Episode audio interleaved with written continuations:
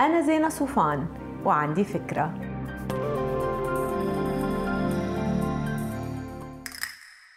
هاي. ما بعرف إذا أنتوا كمان سمعتوا حدا عم بيقول إنه أوضاعه المالية كانت ممتازة ومنتظمة لحد ما إجا عرس بنته وضاقت الأمور بسبب الصرف يلي تجاوز التوقعات.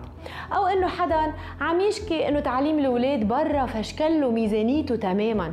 على فكرة كل التخطيط المالي ما له معنى. إذا بنعمل ميزانية شهرية وبعدين سنوية وعلى خمس سنين وما بنلحق فيها ميزانيات لأحداث خاصة أو استحقاقات معروف أو متوقع إنها تصير.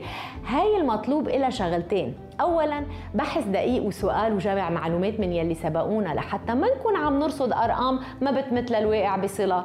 كمان هاي ميزانيات لازم تطلع من الدرج كل سنة أو سنتين تتراجع بضوء المتغيرات اللي طرقت على حياتنا وعلى الحياة من حولنا.